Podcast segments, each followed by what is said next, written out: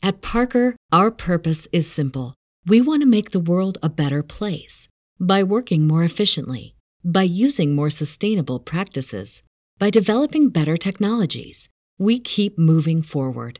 With each new idea, innovation, and partnership, we're one step closer to fulfilling our purpose every single day. To find out more, visit parker.com/purpose.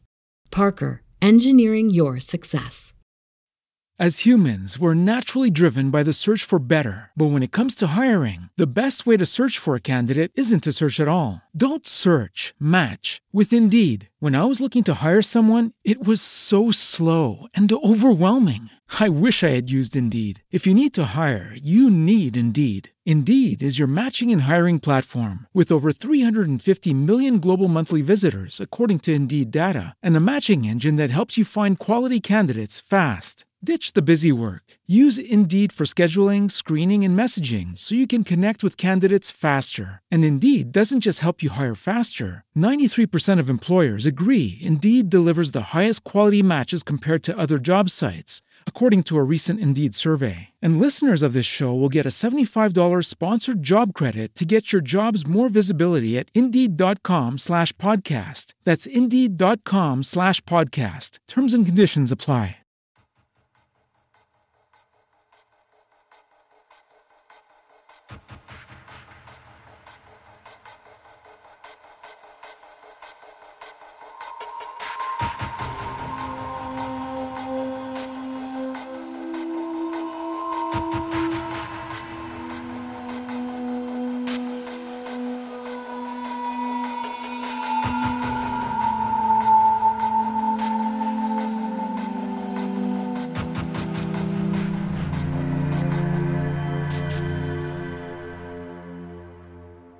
Ed eccoci live anche questa sera con un ospite d'eccezione che è Francesco Verso. Salutiamo innanzitutto chi ci eh, ascolta da casa live e poi salutiamo anche chi ci ascolta offline su YouTube e sul podcast, eh, sul podcast di Fantascientifica di Omar Serafini che dovrebbe essere qui con noi, ma sta finendo la live con Marco Dabbie sui Kaiju e quindi eh, quando sarà comodo e quando avrà finito eh, ce lo vedremo apparire. Salutiamo il migliore salvo, Fabrizio Lepolini Jack Colante, Alessandro Bitetto, di nuovo Fabrizio Levolini, Verusca, Tiera Erde, Michele Sessa, Marcello Fiero, Luca Saccani, Gio Schibba, Gabriele Spalla e Lorenz, detto anche Lobo. E soprattutto salutiamo Francesco Verso. Ciao, ciao, ciao a tutti, ciao Marco. Grazie di essere qui con noi. Eh, noi abbiamo un sacco di cose da, di, di, cui parlare e appunto nel fuori onda facevamo un po' la lista di tutti gli, gli, argomenti. Insomma, lo, molti di voi lo conosceranno. Francesco, lui ha vinto due volte il premio Urania, se non sbaglio, giusto? Sì, due volte. Esatto.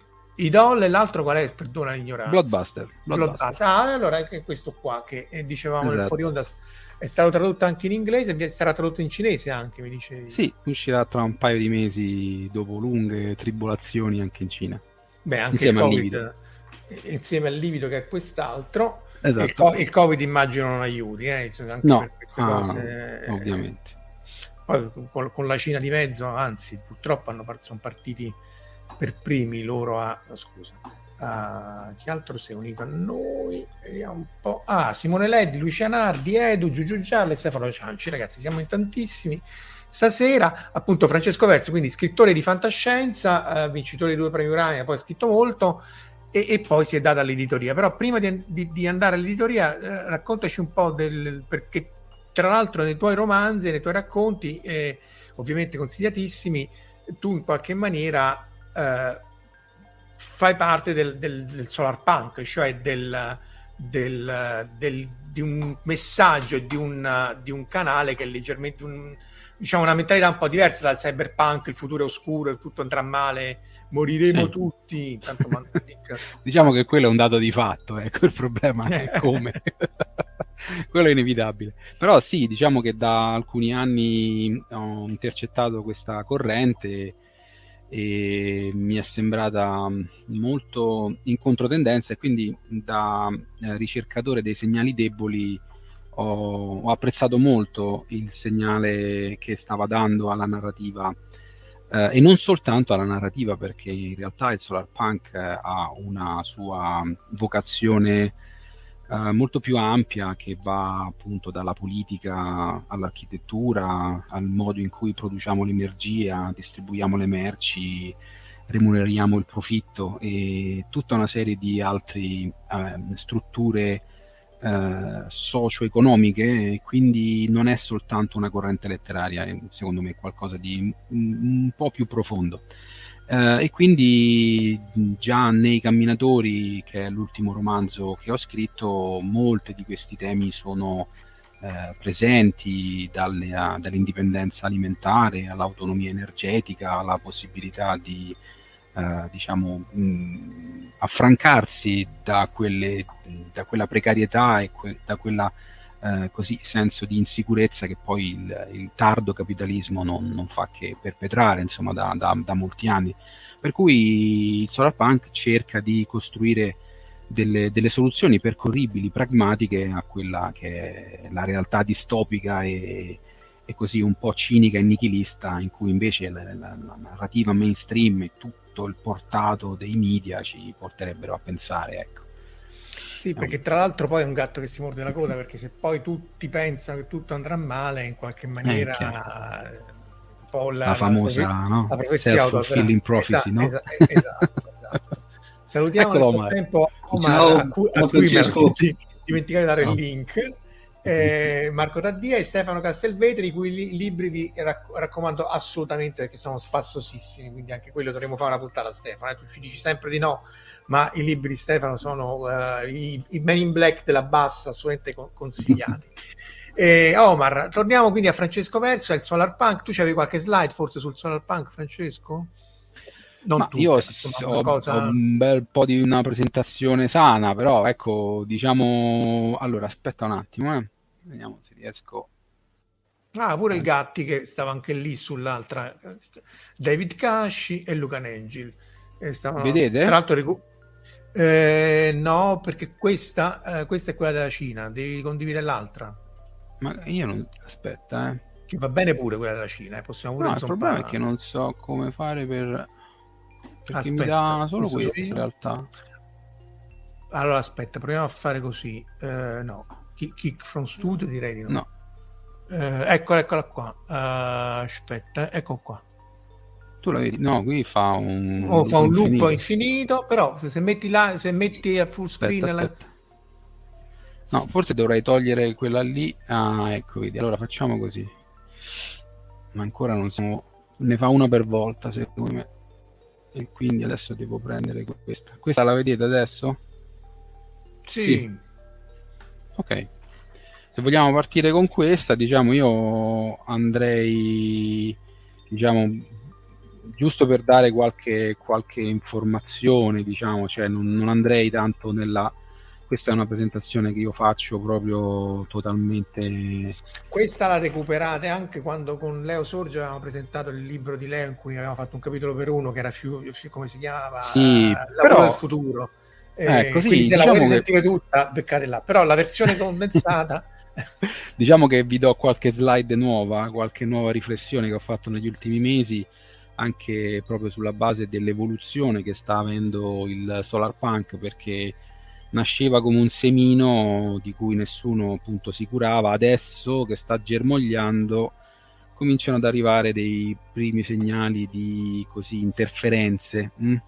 E che significa? Significa che eh, poiché come no, potete immaginare l'idea del futuro in questo momento è qualcosa su cui tutti vogliono no, mettere un po' le mani, eh, il tipo di sviluppo, il tipo di recovery, il tipo di eh, così ripresa, no? tutte queste, come, come, ripartiamo di qua di là, ecco che eh, poiché il solar punk eh, va dalla, dalla, dall'agricoltura all'economia, all'industria, all'estetica, al design, all'urbanistica, mm, capite bene che c'è, c'è dell'interesse. E quindi una delle slide che ho pensato nuove è proprio mh, mm, cercare di dire che cosa non è il solar punk. Uh, vedete sulla destra uh, quello che viene chiamato ecoefficientismo o tecnosoluzionismo. Cioè l'idea per cui, ad esempio, le, le, le, il bosco verticale di Milano possa essere considerato solar punk. Non è solar punk perché semplicemente costa 15.000 euro al metro quadro e ultimamente vengono fatti anche dei tour da parte degli agenti immobiliari per far vedere le case. Quindi capite bene che ha molto poco di punk. Ok. Um, altra cosa invece sulla sinistra vedi, vedete il culto della wilderness, cioè il culto di una natura intatta uh, il culto di una natura incontaminata che però uh, è uh, ad appannaggio di una elite che può permettersi di andare una settimana a sciare, che può permettersi di fare le vacanze in questi parchi dove non ci sono gli esseri umani oppure dove eh, diciamo coloro che abitavano le riserve sono proprio stati spostati per fare posto ai turisti. Ecco, eh, anche questo non è, ehm, non è solar punk, ehm, perché è una visione che eh, non include gli uomini, o almeno tutti gli uomini. Il solar punk si pone invece in quei due box in basso che vedete, cioè l'ecologia dei poveri e l'innovazione nativa, cioè eh, le persone normali devono utilizzare le risorse, e di fatto le hanno sempre utilizzate in maniera sostenibile. Mm, quella che non hanno utilizzato in maniera sostenibile è quel tipo di economia e di agricoltura che sono stati costretti per sopravvivere a utilizzare per forza, altrimenti non mangiavano, non campavano e non facevano progredire la loro famiglia.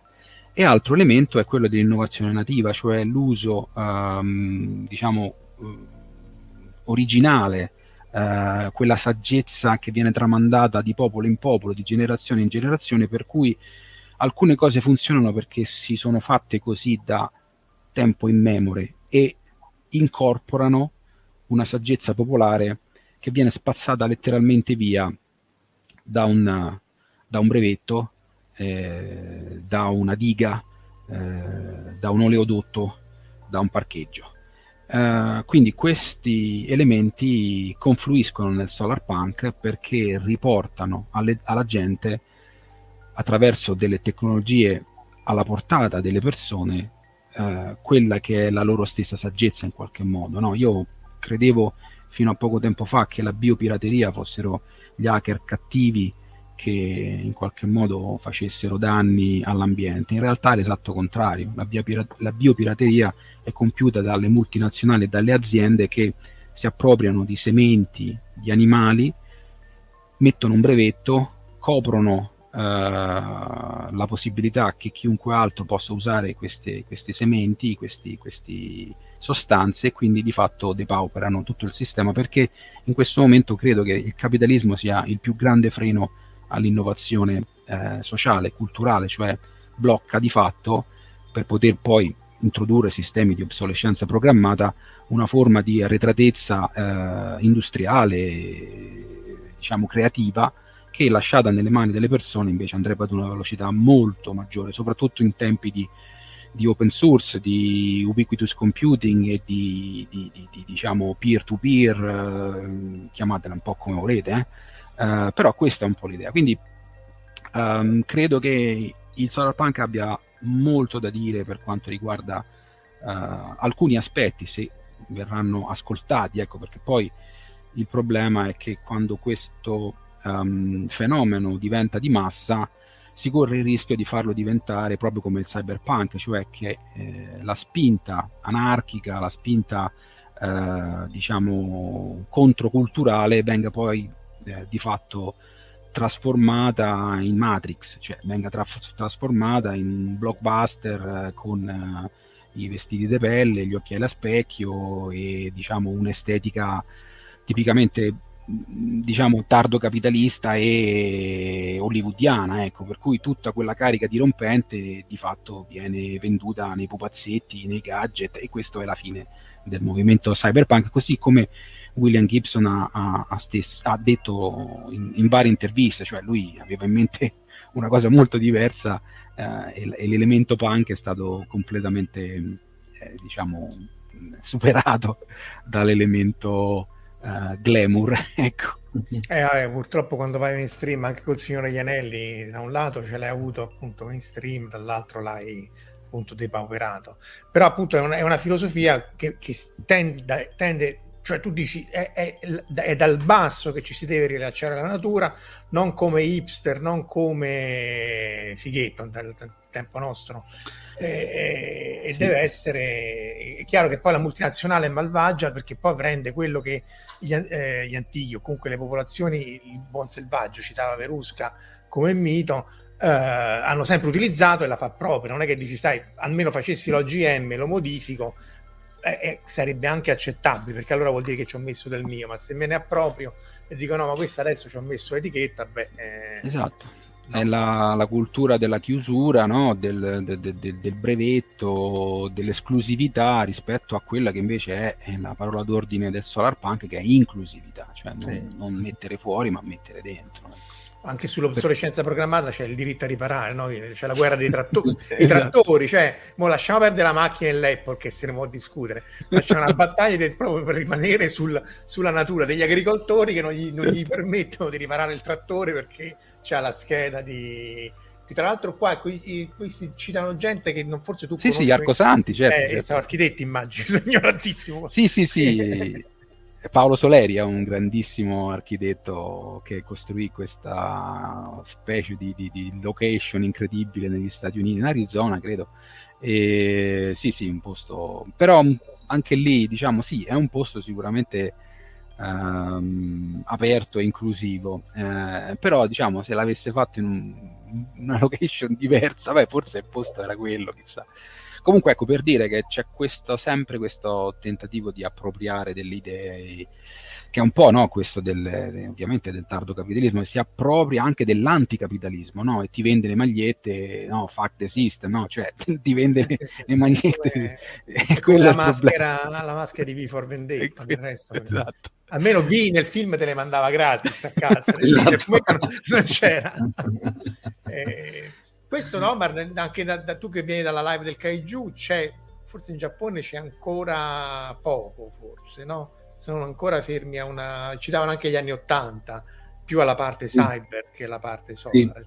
Sono... Sì. qualcosa c'è, forse ecco Nadia, qualcosa più, però quella è... Ah, no, ma Nadia è ancora... Beh, mi viene in mente che Nausicaa, cioè, eh. lì parliamo sì, però di opere eh. Parliamo di opere però degli anni, cos'è, diciamo, sì, fine 80. anni 80 praticamente. Sì, sì quasi 90, sì. Sì, sì, sì, no. sì. No, ma mh, ah, diciamo... Francesco Nausicaa potrebbe essere stato il primo esempio di solar punk?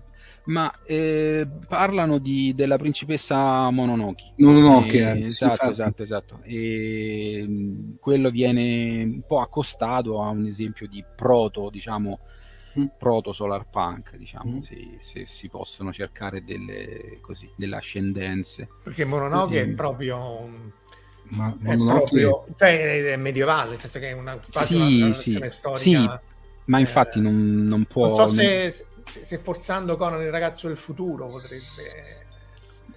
Eh, ma eh, guarda, lì qu- bisogna sempre tenere a mente la parte politica. Eh, se manca la parte politica di comunità, di resistenza, di antagonismo, è un'altra cosa. Cioè, è un fantastico, diciamo, ecofiction dove, no, dove la parte naturalistica ha comunque una voce in capitolo, dove no, la natura, no.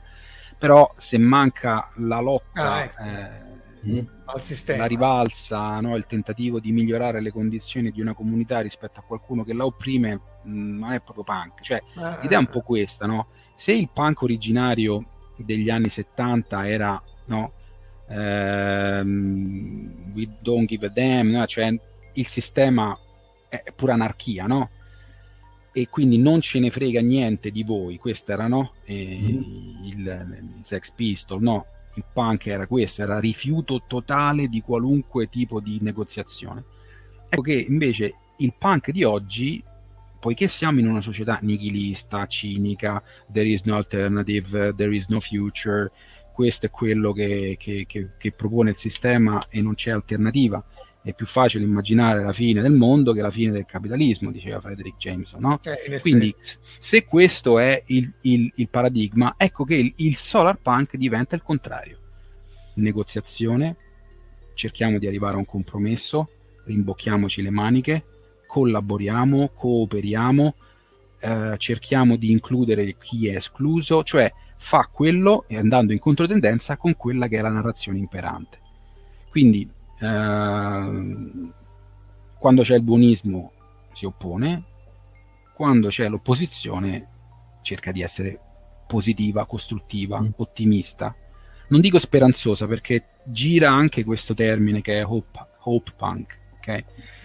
Uh, che, che, è anche lecito per carità, però da un mio punto di vista personale la speranza è eteronoma, cioè dipende da qualcun altro. Speriamo che Mm-mm. si verificano delle condizioni, speriamo che questo non succeda, mentre invece il solar punk è per l'autonomia, cioè siamo noi i padroni del nostro destino, siamo noi che scegliamo che cosa comprare, come produrre, chi eleggere.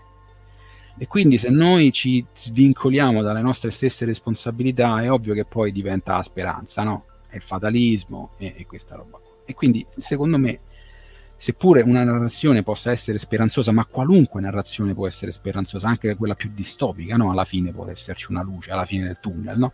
Invece mh, mm, nel solar punk le cose sono un po' diverse, bisogna costruire delle soluzioni percorribili, pragmatiche, oggi con quello che abbiamo.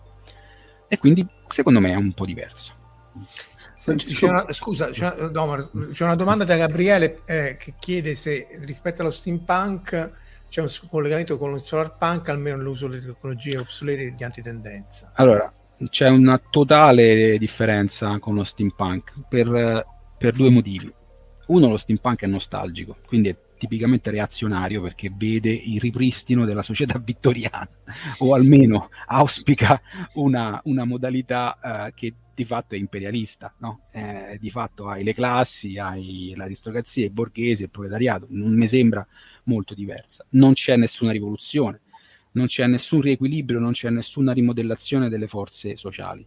Uh, dall'altra parte c'è mh, mm, una, lo Steam, cioè una roba appunto obsoleta eh, che quindi ha poco da dire in senso uh, futuribile, no? Mm, a meno che non ritorniamo ri, ri, uh, ad una società precapitalistica e quindi preindustriale e quindi immaginiamo una frattura con no, una, una, discontinuità pesante, no, con un crollo e allora potrebbe avere un senso, però resta sempre la parte politica e la parte estetica, cioè di fatto eh, lo steampunk si, si riallaccia a, alla, all'immaginario no, di, di, fine Ottocento, mentre, eh vabbè, ma Paul De Filippo però di certo non è uno che guarda, no? Ah. Perché Verusca dice non darei del reazionare a Paul Di Filippo, lo leggiamo per il podcast di Omar. No, no, ma è un'estetica, eh? È un'estetica. Non, non, non sto dicendo... Uh, ovviamente se tu guardi eh, eh, nostalgicamente indietro è ovvio che eh, stai di fatto uh, immaginando che quel futuro possa continuare ad esistere o possa avere qualcosa da dire. Quindi Mm, non sto dando delle, non sto accusando nessuno, dico che chi usa quelle strutture di certo difficilmente riesce a fare fantascienza, fa retrofuturo, no? una cosa diversa. Um, quindi dicevo, il, invece il, la, um, diciamo anche poi il ritorno ad un'industria, no? un'estetica fatta appunto di tubi, di energia elettrica, tutta roba che ha una, uh, un, diciamo, un indice di, chiamiamolo, fantascientificità pari a zero, no? Perché se io entro dentro una stanza e accendo un interruttore si accende la luce, quale senso ah. wonder posso avere? Cioè, vedi, eh, non, non, c'è, no? Quindi eh, è, è un, Visti i prezzi delle ultime bollette, sì, però. Eh. Vabbè, certo, no, disaccende proprio. Ecco. Eh, oh, in Inghilterra hanno detto usate il gatto per scaldarvi. Omar, tu sei gatto munito, però insomma mi sembra quasi dis- distopico. Chiede Stefano Tanci, poi tu Omar c'è questa domanda per Francesco, se Rodenberry era un proto, eh, proto solar punk. Eh. Beh, eh, voglio dire, si possono trovare questi. Il solar punk non sta di fatto inventando nulla, no? l'idea di, di, di, di uguaglianza, l'idea di equità, eh, no, non è nuova. Io cito tantissimi movimenti nelle, nelle presentazioni, pensate no, a, a, tutti i movimenti post G8, pensate a Occupy Wall Street, pensate a We Are 99, pensate per esempio ultimamente a nessun brevetto sul vaccino, no? Cioè, questa idea di, eh, di, un altro mondo è possibile, di un altro futuro è possibile, percorre no? la, la, storia. Pensate nel Sud America è pieno da, da i campesignos, eh, ai zapatisti, eh, ai movimenti di, di, dei senza terra in Brasile, a Bandana Shiva in India, cioè ce ne sono a bizzeffe ovunque perché? Perché di fatto il sistema capitalistico depaupera eh, a destra e a sinistra. Quindi è ovvio che queste reazioni eh, ci, sono, ci, sono, state da, da, da tanto tempo, no? se può andare ancora più indietro, però eh, ultimamente questi movimenti si stanno un pochino, eh, non dico saldando, no? però trovano anche in uno slancio verso un'idea di futuro un po' diversa, soprattutto legata all'appropriazione di queste tecnologie. Quindi l'idea che appunto eh, se non puoi ripararlo non è tuo, no? Mm. In effetti, Questa, infatti non, è, non, è, non è tuo, infatti. non lo puoi riparare e non è tuo. Queste idee no, diventano tornano a essere importanti. Io cioè, negli anni 90 il PC aprivo, smontavo, cambiavo i DIM, SIM, mettevo gli hard disk, cambiavo i cavi, i card, di tutto. Oggi non faccio nulla. No, Francesco, siamo anche, siamo anche, in una realtà dove praticamente, tanto siamo bene o male tutti la stessa generazione, noi tre, che noi praticamente c'è il discorso, ci andavamo a comprare il film, ci compravamo il DVD o la videocassetta. Adesso cosa facciamo? Siamo abbonati certo. a un certo. servizio di streaming che oggi il film c'è e domani non c'è più praticamente. Certo. Sì, sì, è lo stesso dico. per i libri, infatti poi andremo sì. alla parte, la parte di, di, publishing, perché tu non hai il libro ma il, hai il, la licenza d'uso, che, che è tutta certo. un'altra cosa. Però quello qua è quasi legittimo, perché almeno lo sai, ma se io compro il trattore sempre per tornare al trattore, cioè non lo è di fare il trattore, eh, eh, perché appunto per chi non lo sa eh, proibiscono di modificare e di riparare il trattore se non vai al dealer del trattore, stiamo parlando del, dell'IPAD.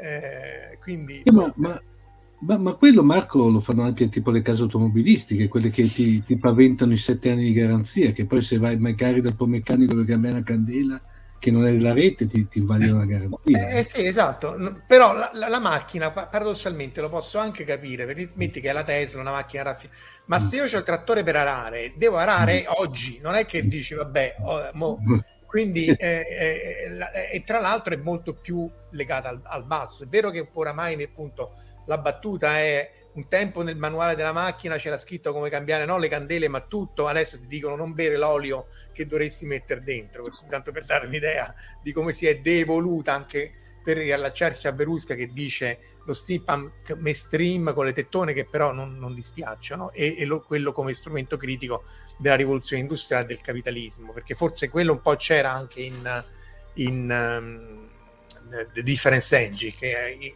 il film, il libro in sé era noiosissimo, però l'idea del computer di Babbage che poi diventa immenso è bellissima. Quella no, no, per carità, è, ma i era... grandi romanzi sono ovunque, sono, non, eh, diciamo che come, come, approccio alla realtà, per me lo steampunk non ha tutto quello che può dare il cyberpunk oggi, eh, okay, nel certo. 2022 anche perché appunto tu scri- no, scriveresti steampunk invece scrivi storypunk esatto. cioè, eh, eh, Tractor Punk, sì, questo, questo, questo, potrebbe essere un'idea. Eh, mentre eh, Andrea dice la sua bicicletta è talmente riparata che se la chiami sì, ma se fosse elettrica non è così ovvio anche là. Eh.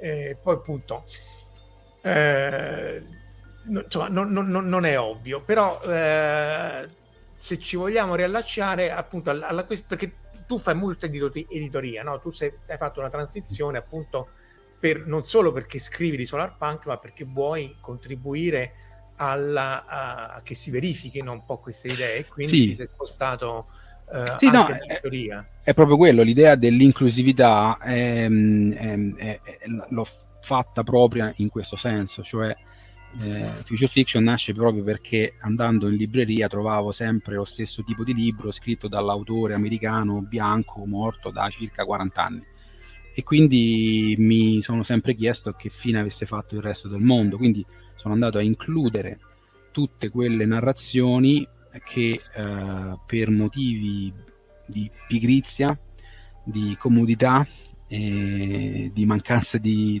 non so, per me è miopia, eh, non venivano e non vengono di fatto tradotte. Ci sono opere incredibili, meravigliose, eh, che semplicemente vanno perdute perché sono scritte in lingue diverse dalla, dall'inglese.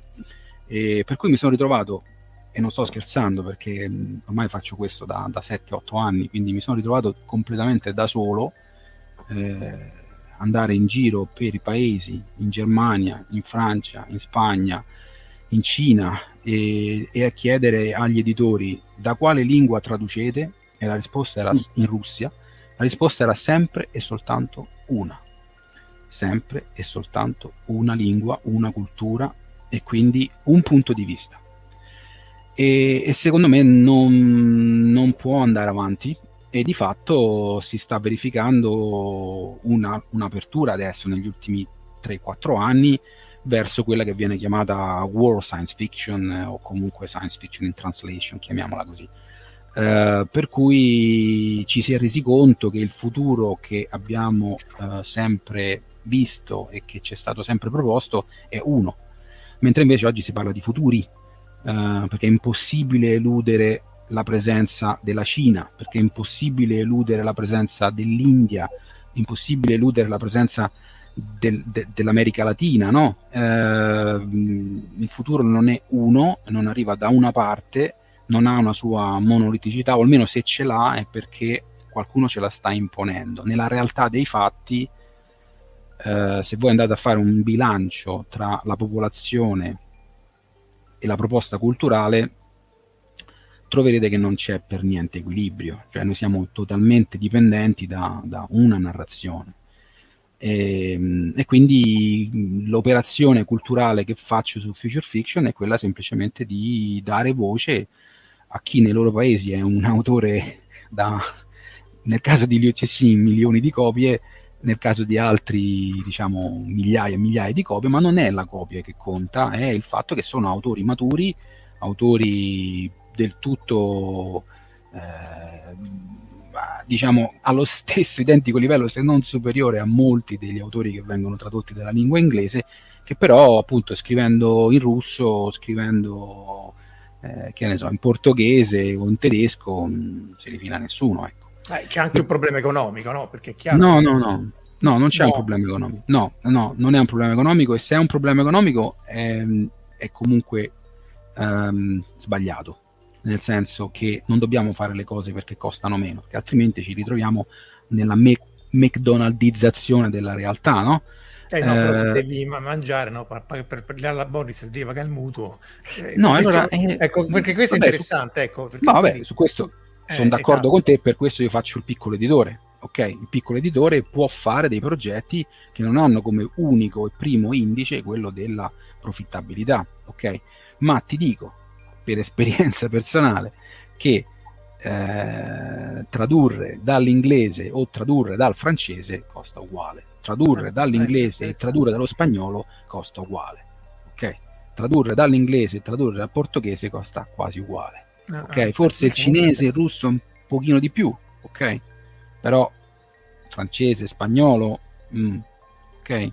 Al cinese non, te pagano, non li paghi a pagina però perché se no... cioè... No, ma lì ho costruito una serie di, di, di attività totalmente diverse che, che, che, che, si sostengono, cioè di fatto, um, a parte che io non faccio i romanzi, uh, le trilogie, quindi faccio dei racconti, e li pago mm, poco rispetto a un romanzo intero, no?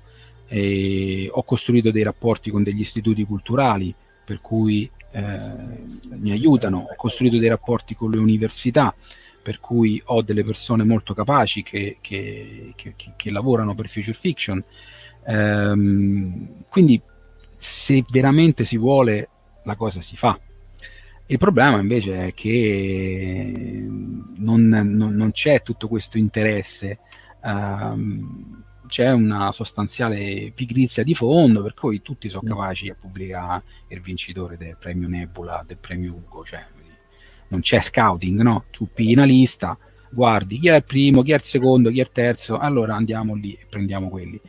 Qualunque agente letterario ti propone quello, no? Però se, se tu vuoi fare l'editore, secondo me devi fare l'intermediario culturale e quindi devi cercare di articolare la tua proposta in una maniera un po' più specifica, no?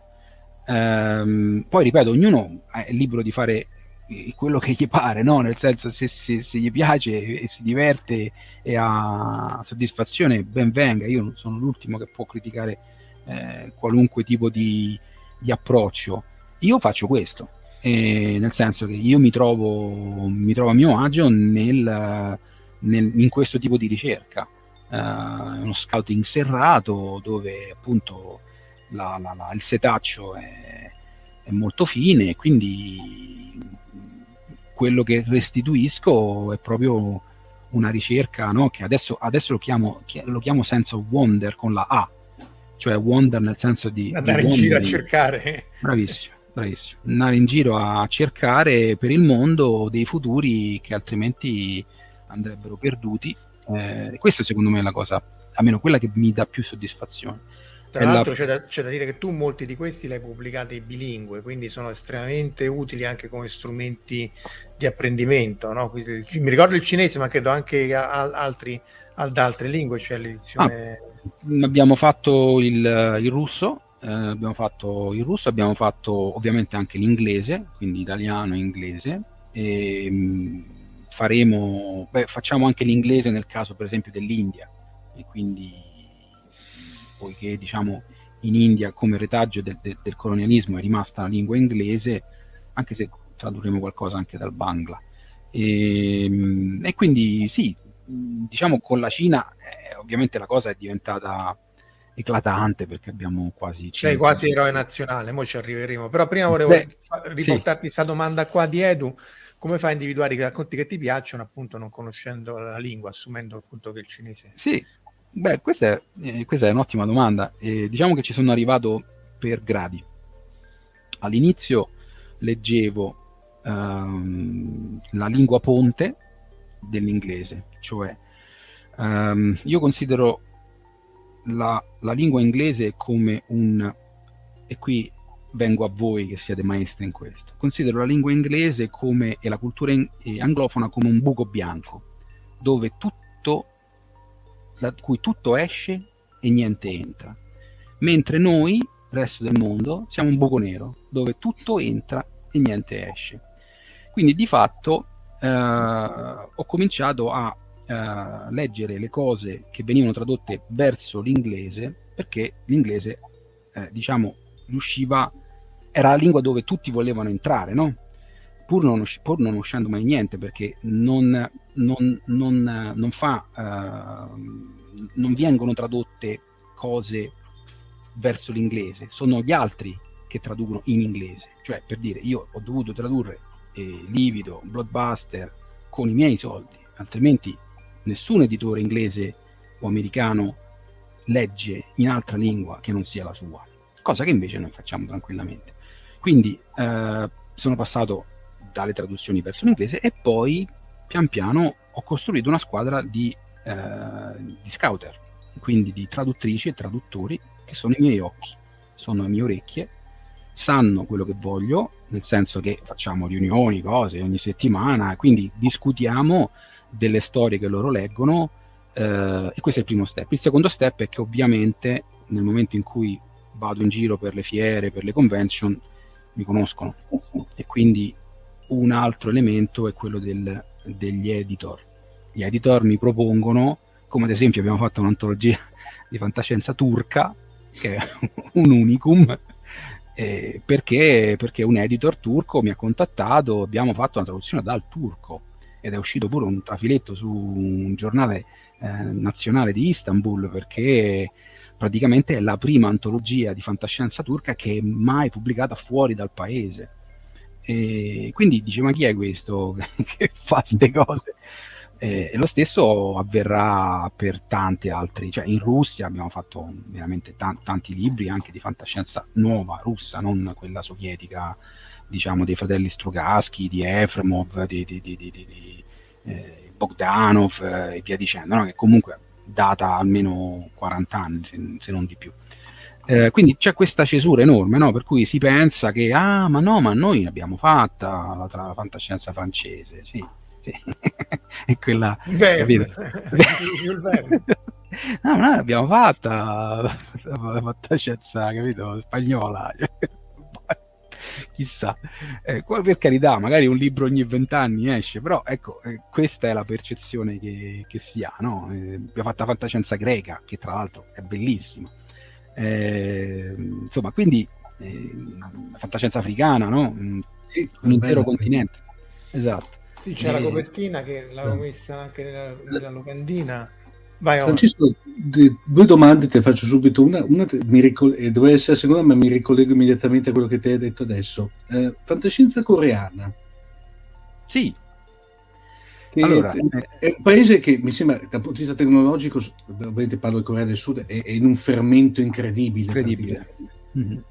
Ecco. Sì, è corretto. E, allora... faccio, poi ti faccio subito la seconda domanda. Da, sì. Qui, come Francesco, come editore, ehm, il, secondo te il, il, il, genere distopico vivrà ancora di, di onda lunga quest'anno o, o, si, o sta scemando, diciamo, siamo già in fase risacca, ecco.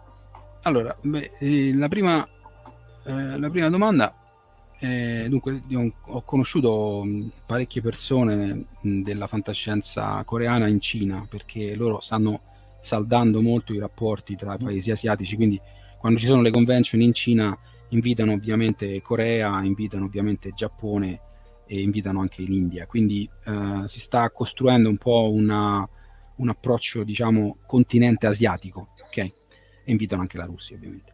Eh, quindi sono, sto lavorando eh, costantemente sia da un punto di vista di un romanzo che dovremo pubblicare nel 2023, eh, sia per una raccolta di racconti di fantascienza coreana o varie entrature, o conosco anche de, degli editor lì, quindi non, non, sarà difficile. Diciamo che talmente tanti paesi e talmente tante cose meravigliose che ho un piano editoriale fino al 2023 fatto. Faremo, faremo la, la, fantascienza, faremo il futurismo andino, eh, faremo la fantascienza araba, eh, faremo il subcontinente indiano, quindi con Bangladesh, Pakistan, eh, India, cioè faremo veramente tante, faremo il Giappone, e quindi veramente c'è, c'è il mondo, il mondo e la ricchezza di queste narrazioni è incredibile perché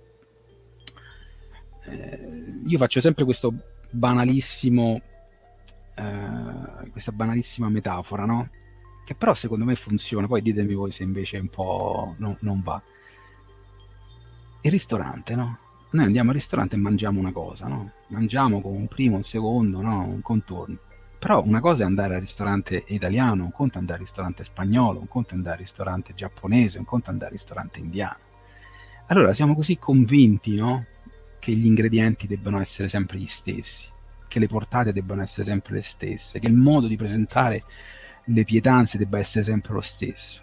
Eh, la, la, varietà che noi troviamo nella, nella cucina la troviamo anche nella, nella narrativa, è solo che non, non, non la mangiamo, non ne, non ne, facciamo esperienza e quindi è ovvio che ci sembra sempre di mangiare hamburger e patatine. Ecco, Beh, perché il problema è anche che la fantascienza già di per sé è purtroppo mal considerata anche in mm. contesti anglosassoni. Lì c'è Hollywood che aiuta, ma insomma, e quindi poi diciamo la tempesta perfetta di fantascienza e lingue non, non major fa sì che appunto ci sei giusto te. Però quando, però quando tu dici lingue major, no? Ora va bene che la lingua inglese no, oggi è lingua franca e quindi può essere letta come seconda lingua da tantissime persone. Però io parlavo ieri con uh, un editor indiano e mi diceva guarda noi vorremmo fare dei fumetti con te e guarda a noi non interessa altri mercati perché il mercato indiano si sostiene da solo. Cioè, no, che poi siano anche quello cinese che sono assolutamente... Esatto. Capisci? Eh. È che noi abbiamo una visione parziale della realtà, loro non hanno bisogno di... cioè, mia... 3 miliardi di persone sono due paesi. Mi ricordo, mi ricordo Francesco in una tua presentazione quando parlavi di quella fanzine cinese praticamente che tirava come Corriere a sera praticamente. Sì, sì, sì, ma non ce l'ha le slide, ma gliele facciamo. No, no, ma, beh, quella non è la fanzine, quella è la rivista Science Fiction World, è la rivista che tira di più al mondo, eh. cioè, voi faccio vedere qualcosa se volete, sì. Facci vedere i fumetti prima, perché questo è uno, quasi uno scoop, in realtà sta sul ah. sito e andare sul sito, però... Vabbè, no, io, vi faccio... Eh, vi faccio aspetta, vedere aspetta, qua. Aspetta, allora, aspetta un attimo che devo capire come metterti da solo. No, questo non è. Abbi pazienza su un secondo. Eh. Eh, come si fa? Eccoci. Solo layout. Vai. Allora, questo è il primo fumetto che abbiamo pubblicato, che è Stanotte sfilano 100 fantasmi di Xia Jia, che è un'autrice cinese molto brava, adattato da Serena Meo illustrato da Gabriele Ghirelli, di, un illustratore di Genova molto bravo, questo è il primo.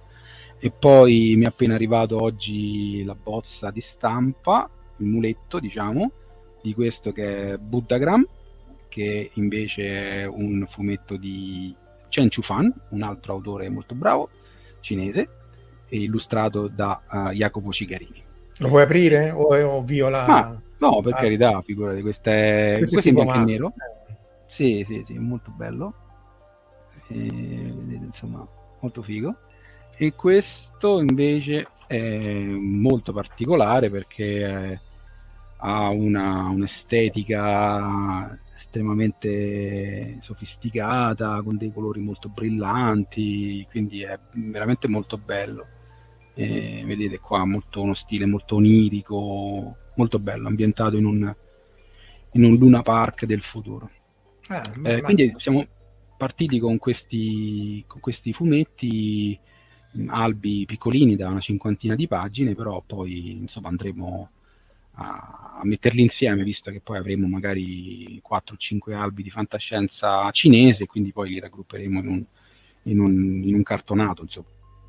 Beh, insomma, anche il fumetto perché è ancora più complicato, perché è chiaro che anche lì è un mercato vastissimo, ma... Uh Salutiamo anche Marina e Raffaele, nel frattempo si sono uniti a noi, eh, perché appunto eh, tu, tu, dicevi sì, il mercato cinese o indiano sono giganteschi, però eh, ci vuole un pioniere come te per dire, no, ma adesso li prendo e li traduco in italiano, perché una cosa è dire traduco il cinese mainstream eh, oppure anche l'indiano che però racconta non di fantascienza. Il problema è che quando si parla di fantascienza è inutile che lo dica a te è sempre complicato in Italia. Complicato un po' ovunque, secondo il mio modestissimo. Sì, sì. Eh... Ri- ri- rientrate nello schermo, per favore. Non mi ah, scusa, è vero, è vero, è vero. è vero. Eccole qua. Ma guarda, mh, mm, poi rispondo pure con questo alla, alla, alla seconda domanda di Omar. Eh, guarda, è sicuramente vero che le cose sono difficili, ma qual- quale cosa oggi è facile? Cioè, mh, mm, ci vuole un po' di entusiasmo, un po' di passione e un po' di perseveranza. Ecco, io mh, devo dire che per i primi due o tre anni è stata dura e adesso siamo al settimo anno e le cose stanno, stanno cambiando molto rapidamente, però ci vuole una proposta, cioè per dirla chiaramente, no? Omar, per carità, uno può continuare a, a stampare distopie sì. a libitum, ma poi le vende. cioè, no, no, di che parliamo? Cioè, è una, un, un, approccio tumorale alla, all, all'editoria, cioè una, una riproduzione no, della stessa cosa. No, è, è, un po', Francesco, un po' quello che si vede in ambito televisivo, che quando prendono il format, vedi adesso per esempio c'è il format del cooking show praticamente che li spolpano fino a, alla nausea. E appunto, secondo me invece sarebbe bene fermarsi prima e mettersi lì e fare qualcosa di senso compiuto invece che continuare ad allungare sto brodino che poi alla fine non guarda più. Cioè, io ripeto, io vedo gente che posta ho visto l'ultimo film della Marvel, mi sono addormentato. Ma perché ci vai? Ma perché continuare a alimentare questo tipo di, di, di, di cinematografia? Cioè, mh, mm, se, se, uno non c'è... Cioè, se lo spettatore cala, quelli guardano solo i soldi, per cui chiuderebbero tutto, baracche e burattini. Cominciassero a chiudere Guerre Stellari e Star Trek. Mm. C'è, c'è un, un losco individuo la sorge dice oh, che da Chen Qiu Fang, eh? quindi vedete un po' che potete fare. Però Ma c'è Edu che chiedeva, quindi dalla Corea tradurrai per la prima volta un romanzo intero, chiedeva. Sì, sì, abbiamo, stiamo prendendo un, diciamo, un, un, così, un fondo, eh, diciamo, l'istituto di cultura ci ha individuato come un progetto eh, diciamo di valore quindi aspetta aspetta un fondo intendi soldi non un fondo no, trattore, no. No, no, no, non è che stai sul fondo stai pescando sul fondo del barile. Hai preso il fondo del romanzo. No, hai preso un finanziamento per un fila- un, sì, sì, sì diciamo, chiamiamolo così. Sì. e non i fondi sì, del caffè. parte, partiremo con un cioè ci vorrà un po' di tempo, però è quasi tutto fatto, stiamo compilando delle, delle scartoffie per avere varie autorizzazioni. Poi dopo ci sarà l'antologia, quella ci vorrà un po' di tempo. Però mh, diciamo l'Oriente è, se volete vi faccio vedere qualcosa della Cina, insomma, che potrebbe essere Dai, tira fuori la Cina. Interessante, insomma, non so quanti di Vedi se riesce a ricondividere lo schermo. Io sì, sì, sì, non dovrebbe essere difficile. Ecco.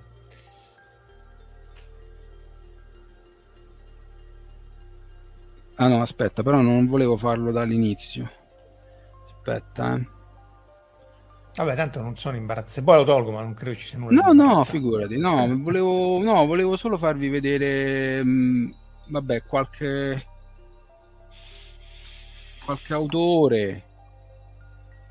Eh, vedete, insomma, qualche autore, qualche autrice, sono nuove, nuove generazioni. Non, non vi faccio vedere quelli, diciamo, ormai affermati che però hanno già dato. Ecco. Vi faccio vedere quelli che, che, che stanno dando un, nuovi contributi ad una Cina completamente diversa, una Cina che non è più quella no, dietro la muraglia, è quella che ha scavalcata eh, di netto ragazzi e ragazze che, che, che, hanno studiato all'estero, che sono cresciuti con i manga, con i videogiochi, quindi hanno un tipo di narrazione molto più aperta, pur no, riportando sempre quelle che sono le loro istanze, no? la tradizione, gli usi e costumi, possono vantare no? 3.000 anni di storia, quindi non sono cose così eh, campate per aria, cioè, quindi c'è questo forte contrasto tra, tra, tra il passato, la tradizione e, e, il futuro che loro vivono sulla loro pelle, quindi questo è estremamente interessante, poi appunto si sta saldando tutto con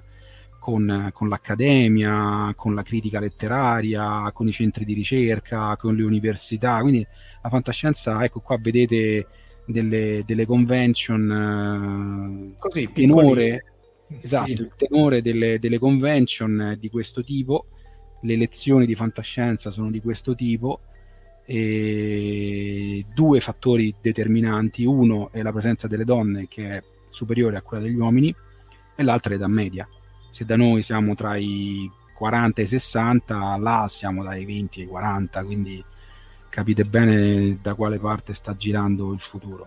Ecco, qui se vedete in basso a sinistra al centro c'è l'unico italiano, quello è il Chongqing Fishing Fortress Science Fiction Academy, dove eh, ho ricevuto il mio primo libretto rosso eh, come direttore creativo di questo centro per lo sviluppo della fantascienza internazionale e da poco hanno anche aperto un polo per la traduzione che si chiama Marco Polo, un nome, un nome a caso. Esatto, e, e, quindi cominceremo a tradurre da varie lingue, quindi eh, francese, russo, giapponese, coreano, italiano, verso il cinese e viceversa. Insomma. Poi qui ci sono tutte case editrici, eh, vari, vari personaggi, tanti editor. Eh, e questo è il Fishing Fortress. Dove... Ma perché Fishing? Io me la sono chiesto anche quando, perché eh, tu lo citavi anche nel tuo... Uh, sì. Perché Fishing? Cioè, da dove... Guarda, è una rocca, è una rocca eh, che si chiama così. Eh, ah, è la rocca proprio che della pesca. Ah, della pesca. Sì, ah, sì, okay, dei okay. Pe, sì, dei pe, pesca, pescatori. Ah, Lì ah, pare che ci sia stata una, una, famosissima battaglia e loro appunto dicono di aver fermato l'orda, diciamo, mongola.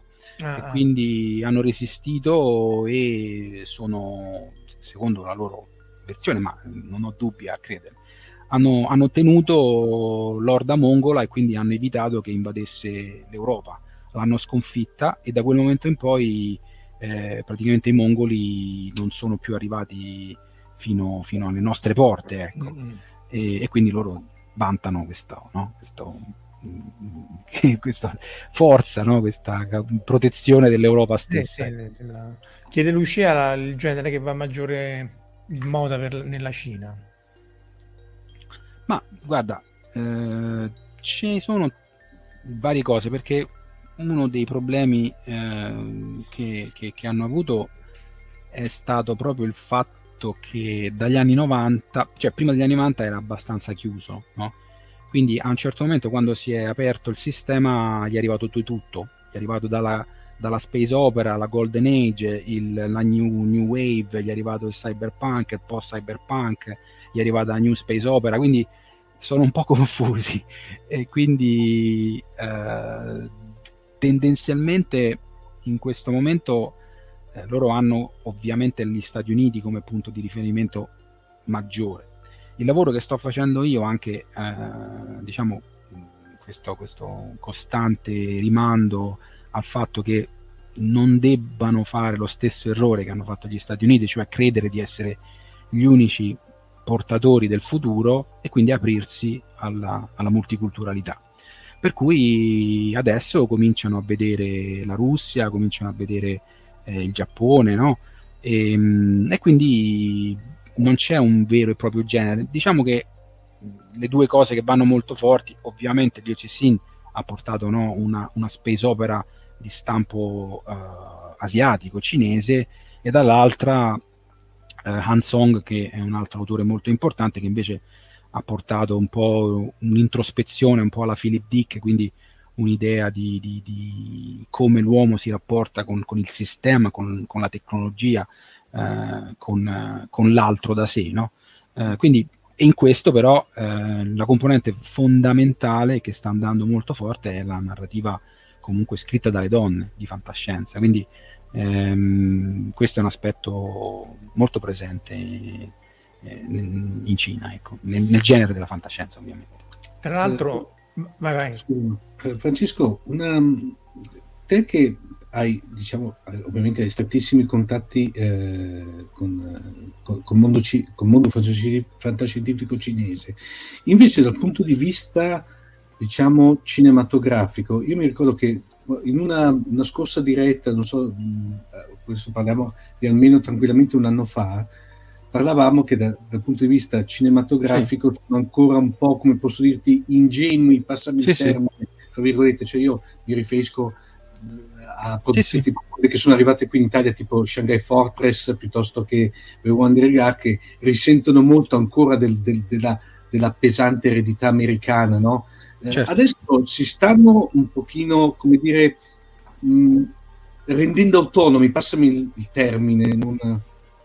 Sì, allora, ehm, hai ragione, quindi mh, parlando anche con vari esperti, vari diciamo persone del settore, ma anche lo stesso Liu Cixin, dal quale appunto vengono prese tutte queste storie perché lui è il campione, no? E, e avete saputo insomma dei problemi che ci sono stati sull'adattamento del problema dei tre corpi, addirittura c'è stato pure uno morto, cioè cose veramente... Ah no, mi mancava del, del, del morto. No? Un produttore eh, lo hanno suicidato, non si sa che è successo, vabbè. Ma del film? Scop- cioè, sì, della serie? Sì, sì, sì è, è, morto e insomma è una cosa piuttosto inquietante, non, non si sa. Però al di là di questi diciamo problemi ehm, Liu stesso ha detto dobbiamo imparare a fallire, cioè un'industria non si tira su con un caso eccezionale che può essere il problema dei tre corpi.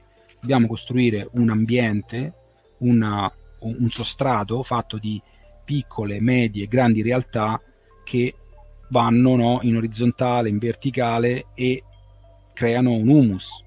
Non è possibile creare il blockbuster da zero, a tavolino.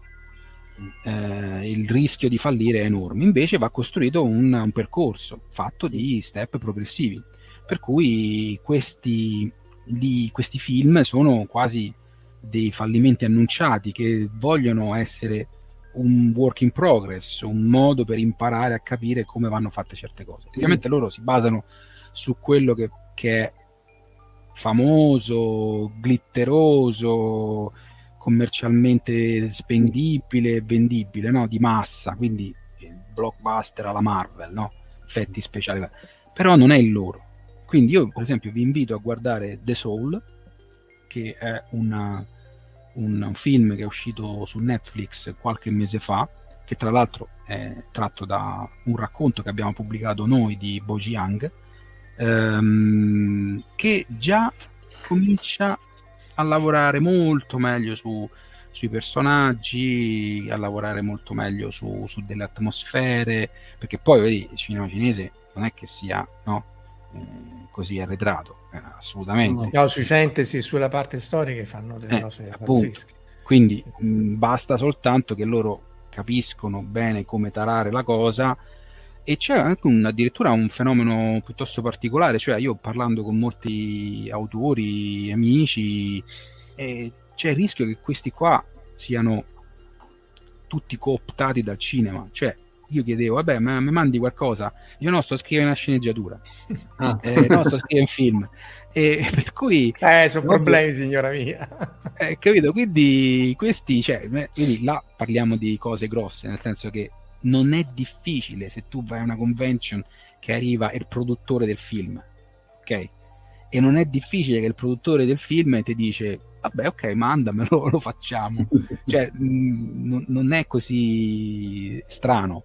Per cui sta succedendo già e quindi un'intera generazione potrebbe essere facilmente cooptata, ma diciamo non gli mancano le forze fresche, quindi possono essere rimpiazzati. Però ecco, è un, poi, è un problema ma poi soprattutto i mezzi, io mi ricordo eh, quando ero stato a vedere una, diciamo, una prima coproduzione cinese che era cos'è, eh, The Great Wall, la Grande Muraglia, eh, che è un fantasy. Io mi ricordo che mi ha stupito perché praticamente c'è a un certo punto queste scene di, di massa sulla Grande Muraglia con migliaia e migliaia di soldati che gli americani avrebbero fatto in computer grafica, lì invece erano proprio figurante fisicamente, per cui cioè, hanno i mezzi, hanno inutile, cioè, sì, sì, hanno i numeri, tecnologia, eccetera. No? Per cui... Ma poi hanno anche molto senso cinematografico. Eh, no, perché... no, ma in effetti, ma, cioè, quello che io dico, cioè, vedendo per esempio io, quello che mi aveva colpito di, di Shanghai Fortress, che tutto, eh, eh Art secondo me è un po' particolare, per cui va un po' a sé. A Shanghai Fortress, che proprio è il classico come diceva giustamente Francesco, eh, simil blockbuster americano, quello che mi aveva stupito più che altro era che era, ti dava il senso, come dirti, di, di, di blocchi a pezzi, eh, per cui ci doveva essere la battaglia spaziale, ci doveva essere la, la, l'amore non, non, sviluppato fra due protagonisti, però incastrati male, non so per spiegarmi, cioè dava l'idea che dovevano metterli per forza, eh, però non, non omogenizzati nell'ambito della storia, cioè dopo però a livello visivo era eccezionale, cioè n- nulla, nulla, da dire. Ecco. Senti, c'è una domanda che ti avrei fatto io, ma l'ha fatta anche Stefano, sulla questione sì. go- governo-censura, che è venuta fuori anche la Dipcon qualche anno fa mm. ed è un aspetto molto interessante, cioè come si rapporta la fantascienza sì. con... Diciamo che si rapporta come qualunque grande paese, nel senso che Mm, non vedo differenza tra l'americano che con la bandiera mette sopra no, al razzo no, e God Save no, qui, tutti questi inni comunque nazionalistici. Cioè mm, non ci dimentichiamo che Hollywood è il più grande promotore dei prodotti americani no? Mm, ovviamente se guardiamo quello aspetto quell'aspetto è uguale come c'è la critica al sistema americano negli Stati Uniti, c'è la critica al sistema cinese in Cina. Quindi dipende da quello che guardiamo. Okay? Se tu parli eh, e ascolti eh, la, la, propaganda eh, diciamo filoamericana come ascolti la propaganda filo cinese, sempre propaganda è E quindi eh, quello che posso dire io è che in questo momento la fantascienza viene supportata da varie istituzioni, non tecnicamente il governo. Io mi sono ritrovato a cena col sindaco di Chengdu. Eh, che è una città di quanti? 20 milioni di persone? 15 milioni di abitanti, no? esatto. Eravamo in un'enorme tavola no? Eh, rotonda, un banchetto, un tavolo del diametro di 15 metri e, e, e il sindaco era laggiù, però che fa? Il sindaco si alza e puro stile no, cinese, uno per uno tutti gli ospiti, passa con il suo assistente, scambia una parola, chi sei, da dove vieni, piacere, grazie di essere venuto. Immaginate voi se il sindaco di Milano, il sindaco di Roma, no? ma anche dei paesi, eh. ma anche dei paesi fa la stessa cosa, ok? Ehm, ora, questo per dire un esempio, però a livello tecnico, quando la, la, la, eh, l'associazione promotrice della convention di fantascienza ha chiesto il permesso, l'autorizzazione per fare la convention a Chengdu, sono andati là e hanno detto noi avremo bisogno di 500.000 dollari per organizzarla e, e quello gli ha detto no facciamo un milione perché è importante ok capisci? mi sembra il minimo eh. questa è la cosa no? Eh. Eh, cosa che da ovunque in qualunque parte del mondo non c'è oggi questo eh, tipo di supporto. Il supporto in che cosa consiste? Consiste nel fatto che non c'è biglietto d'ingresso, consiste nel fatto che quindi possono entrare migliaia di ragazzi e di ragazze e partecipare a questa cosa, assistere, vedere i loro beniamini, gli scrittori, cioè gli scrittori sono i beniamini. Cioè, cosa che noi, noi qua, ecco, capisci che vuol dire? Gli scrittori sono considerati delle persone di valore, che portano avanti delle idee, che hanno una creatività, che immaginano, indagano, esplorano, analizzano. Ok? Secondo me questa cosa è importante. È importante perché restituisce dignità a un mestiere che da noi è quasi una barzelletta, perché chi è che riesce a fare lo scrittore oggi in, in, in Italia? No, a farlo sì, a camparci. Eh sì, ma farlo vuol dire camparci per me, no? Eh, quello dico, cioè per es- essere un professionista, no? eh, non scrivere nei ritagli di tempo, essere un professionista. Uh, poi a livello universitario c'era, c'era, vabbè, c'era solito, no, il solito ovviamente teatrino, no, per cui all'apertura delle convention c'era um, ovviamente no, arriva il direttore dell'università del Sichuan, arriva questo, però di fatto loro hanno detto questo, che la fantascienza è uno strumento importante perché aiuta le nuove generazioni a non avere tutta quest'ansia del futuro, ad abbracciarlo in una maniera meno, meno appunto, pessimista, no? a conoscere la tecnica e la tecnologia per poterla utilizzare meglio. Cioè, pensate semplicemente all'uso dei cellulari, no? Loro con l'uso dei cellulari ci hanno un po' combattuto la pandemia. Ora, con un trade-off, no? Controllo, uso, app, dove sei, con chi sei, però quando si tratta di sicurezza nazionale forse l'hanno gestita meglio, forse, non lo so, io getto soltanto delle idee, però questo ribalta, cioè quando invece noi qua da noi abbiamo persone che dicono no ma io mi vanto di non conoscere la tecnologia, oh, ma io... Eh, questo secondo me è un aspetto importante. E la fantascienza può sembrare strano, ma, ma c'entra. Eh, perché serve, e, e, qui ovviamente loro hanno un approccio un po' arretrato, no? Per certi aspetti, cioè la fantascienza è vista come uno strumento pedagogico di alfabetizzazione alla tecnologia. C'è questo strato per la, la popolazione, diciamo, per, per, per i ragazzi, per i giovani, però io preferisco questo a dare ai giovani lo young adult distopico che non, capite, il primo forse ma non il quindicesimo sì, sì. Que- cioè, eh, di que- sì, questo eh. dico capito eh, quindi non lo so parliamone cioè, mh, mm, so, vedo, vedo, del, vedo, delle cose che sono interessanti poi è ovvio che c'è sempre la, la deriva no? Eh, alcuni autori dicono sì oggi c'è il supporto ma quando ce lo levano? Mm.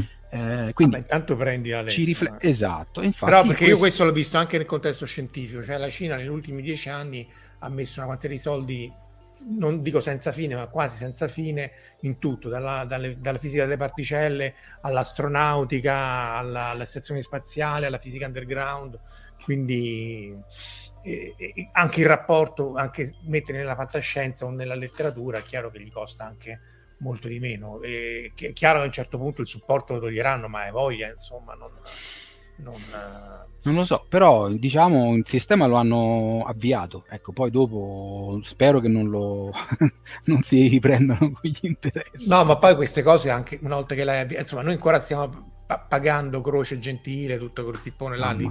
Eh, quindi è chiaro che una volta che, che inneschi questo processo, poi anche se poi riduci i fondi, oramai hai formato una classe di quella che poi diventerà una classe dirigente perché poi c'era anche l'aspetto censura no? nella Dipcon noi quando c'era no, quando tu hai accennato che loro in qualche maniera bypassano un minimo o riescono sì. a uh... sì, sì, diciamo era un po' una roba, un po' il segreto di Pulcinella, ecco, nel senso che all'inizio si parlava dell'esercito solitario, no? di questa idea per cui eh, attraverso l'allegoria e la metafora futura eh, si riuscisse un po' a, a, a parlare no, del, dell'attualità. Questa cosa l'hanno capita, insomma, non è che proprio sono, capito?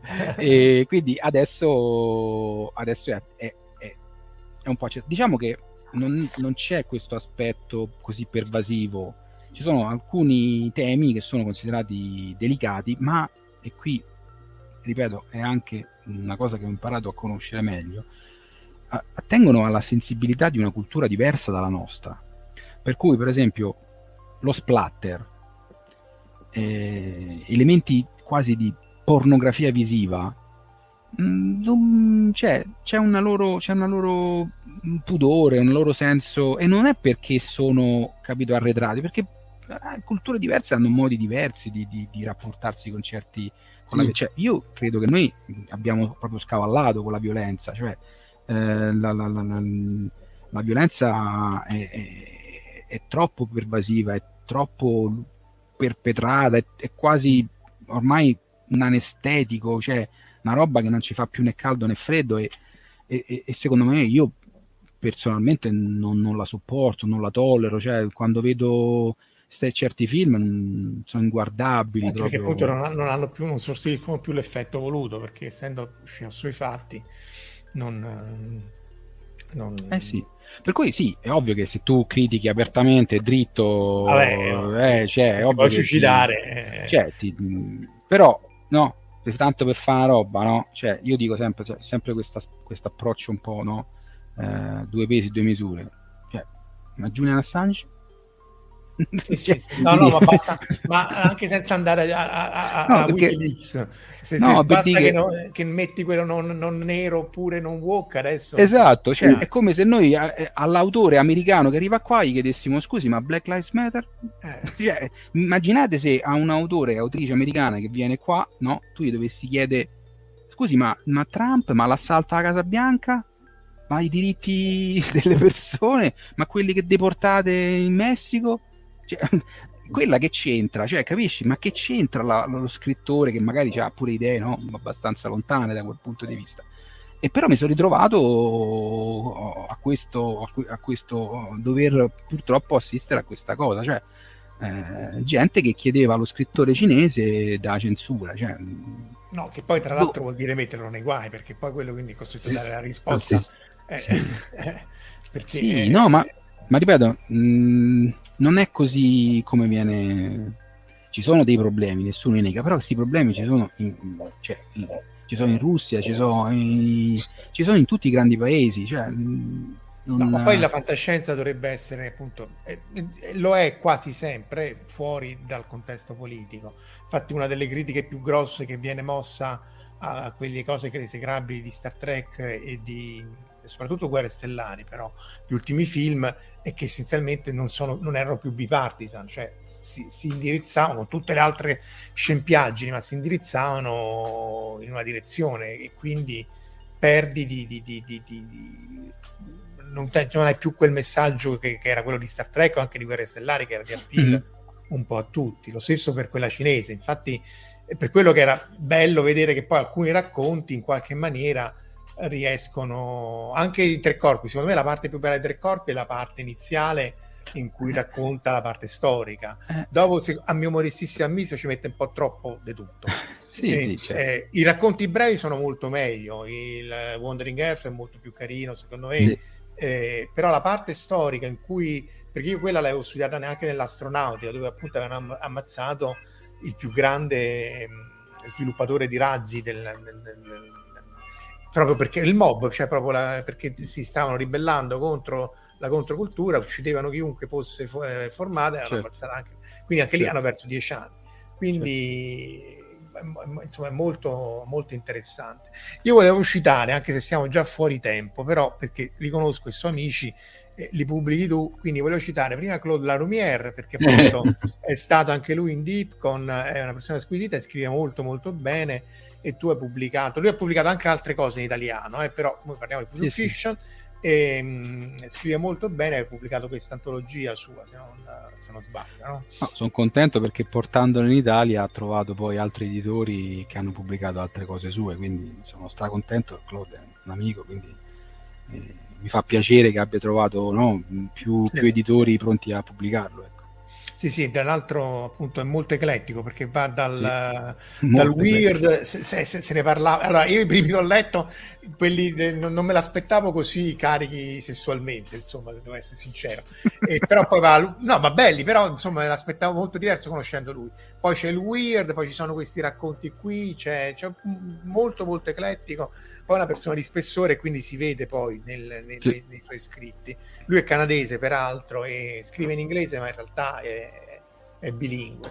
Sì. Eh, quindi vi, raccom- vi, raccomando di recuperare almeno questo di Future Fiction per primo, poi se vi piace anche gli altri, ma a partire da Future Fiction come anche per, Richard, per Larson. Uh, Richard Larson, che anche lui è, è prolificissimo. Cioè, eh, lui è lanciatissimo sì, sì, sì, lui è una delle voci emergenti nel panorama, diciamo, anglofono. Ha fatto anche una cosa su Netflix. Ce l'ho. È uscito un... Esatto, è uscito un suo adattamento, cioè un suo racconto è stato adattato ad una serie Love, Sex and Robot, se non sbaglio. Sì, e, e, quindi, insomma, è uno mh, mm, molto bravo. Eh, diciamo che forse riesco mh, mm, più avanti a fare anche un suo fumetto. Vediamo, ci stiamo ah, lavorando. Ah, ah, ah, ah, ah. pian piano. Sì, sì, tra l'altro lui mette anche molta roba, roba mh, disponibile online gratis, quindi di nuovo cominciate da Future Fiction, se leggete in inglese andatevi a recuperare quello che, che, mette in inglese, ma insomma anche lui, tra l'altro lui è nato in Niger se non ricordo male, quindi comunque... È nato in Niger, sì, eh, un po' un giramondo, sì, sì, adesso sta in Canada anche lui. Cioè, no, Però... in realtà adesso sta in Europa però vabbè, ah, sì. cambia, vive in molti paesi diversi, insomma, non so come faccia, beato lui però. Quindi questo comunque si rispecchia in alcuni suoi scritti, cioè anche lì c'è, sì. una, c'è un taglio, una visione eh, differente, anche in Claude, cioè da dire, che sono... Sì. Eh, è questo, cioè persone eclettiche o comunque con un background che non sono quelli standard, eh, più facilmente ti danno qualcosa che, originale che non hai, che non hai visto. Insomma. Lo stesso motivo per l'India, per, la, per l'Africa e così via. E, infatti volevo, non, non, ce l'ho singola, ma uh, vedete qui la, la, le copertine. Tra l'altro, l'altra cosa bellissima, te l'ho detto anche nel fuori onda, le copertine sono veramente splendide.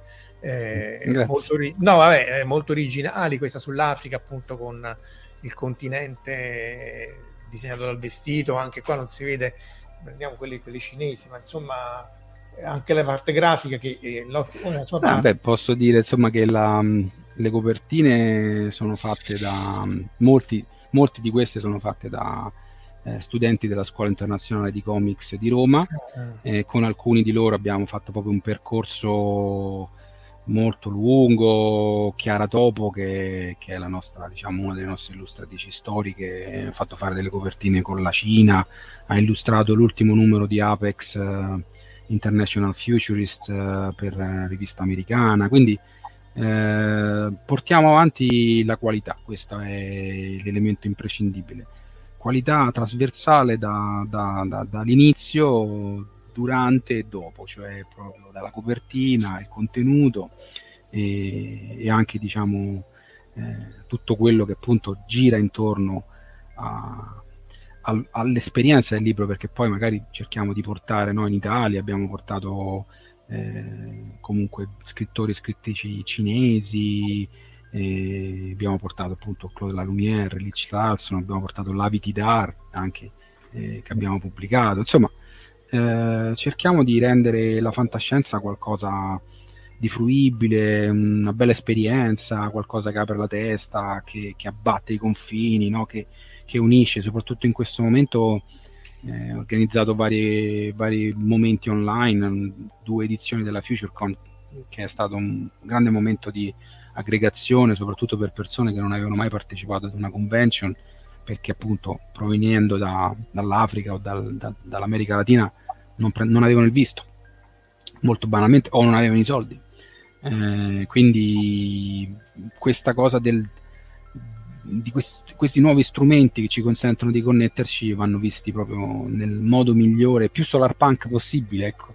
eh, disintermediare, disintermediare, disintermediare, riuscire a, a, costruire diciamo relazioni N a N senza dover passare da, da un accentratore, ecco. Va bene, siamo già a un'ora e venti. Oh, non so se hai altre domande da chiedere no. a Francesco. Eh, ma insomma, anche con te ci dovremo rivedere presto. Tra l'altro, immagino sarà anche tu alla Dipcon a fine, a fine marzo, quindi eh, come è stato certo. in passato. Ah, hai già annunciato le date perché io Flora non sì, sì 20, 20, 20 qualcosa marzo, tu la sai Omar? Sì, eh, bello. 23, 24. 23, 24 marzo. Eh, sì. 23-24 marzo è mercoledì e giovedì. Eh, quindi forse non proprio. forse no, 26 e 27. Sì. Ok, eh, sì, 26-27 mi sembra, forse dal 24 al 27, se dal sì, giovedì da, sì, alla sì, domenica come al solito. Eh, quindi se volete 24, incontrare Francesca e Future Fiction, 24-27 conferma eh, di persona eh, con mascherina, distanziati, disinfettati, con tutto, 24-27 eh, marzo e poi il sito online e vabbè lo cercate ma insomma è questo qua dove sta? Eccolo qua. E, mh, ci sono sia online che cartacee di tutto.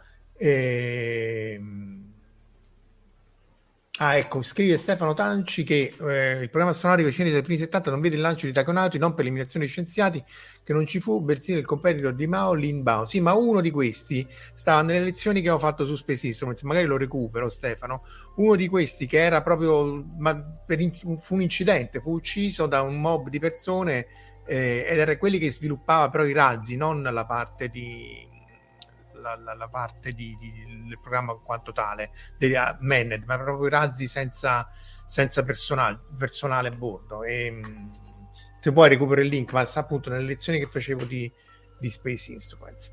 Va bene ragazzi, eh, direi che per oggi è tutto, ci, ci ritroviamo uh, alla prossima direi. Grazie okay. ancora e buona serata. Grazie, grazie ragazzi. Ciao. Ciao, ciao, ciao, ciao. ciao.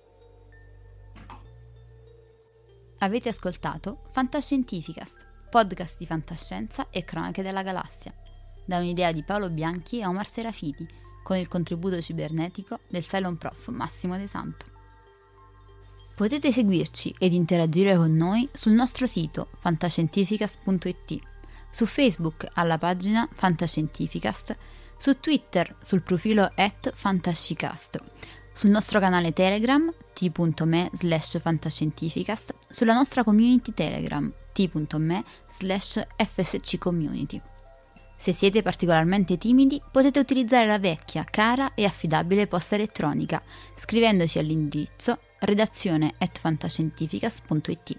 Tutte le puntate sono disponibili sul nostro sito, su Apple iTunes, su Spotify e su Podbean all'indirizzo podcast.fantascientificas.it. Se volete, potete lasciarci una valutazione a 5 stelle su Apple iTunes ed offrirci una birra romulana o un gotto esplosivo pangalattico, sostenendoci tramite una donazione PayPal utilizzando l'apposito pulsante sul nostro sito. Fantascientificast è una produzione amatoriale.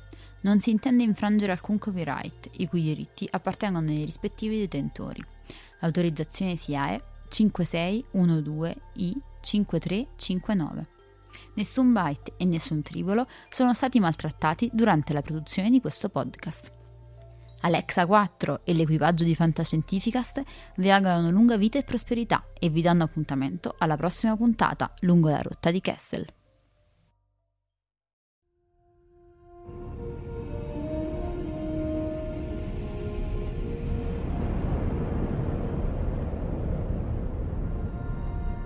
Certo che hanno una gran bella nave. E hanno un capitano ancora più grande. Allora è finita a quanto pare. Io dico che sarebbe il caso che ci muovessimo anche noi. Capitano, ho appena ricevuto un ordine dal comando. Dobbiamo tornare alla base immediatamente. Cambiano equipaggio.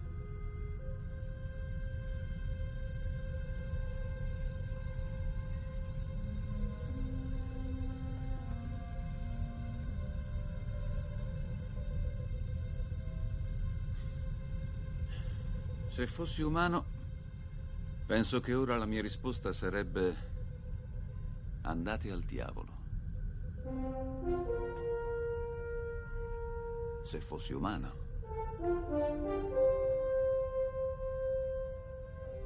Che rotta, capitano.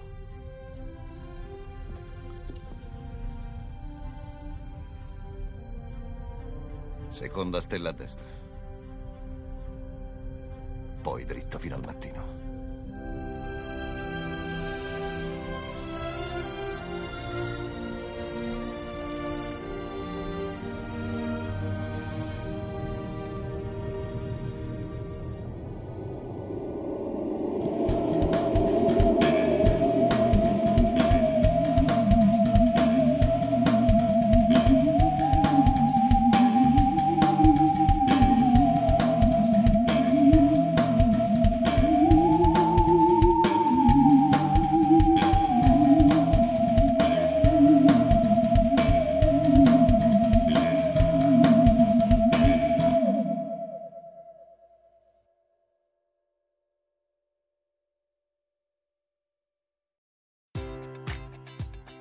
Enjoy all your favorite sports like never before at BetMGM. Sign up using code CHAMPION and receive up to $1,500 back in bonus bets if you don't win your first bet. When you register with BetMGM, you'll get instant access to a variety of parlay selection features, live betting options, and the best daily promotions in the business. And with BetMGM at your fingertips, every play and every game matters more than ever. Remember to use code CHAMPION and receive up to $1,500 back in bonus bets if you don't win your first bet. Place your money line, prop, or parlay bets with the king of sportsbooks today. BetMGM and GameSense remind you to play responsibly. See BetMGM.com for terms. 21 plus only, Virginia only.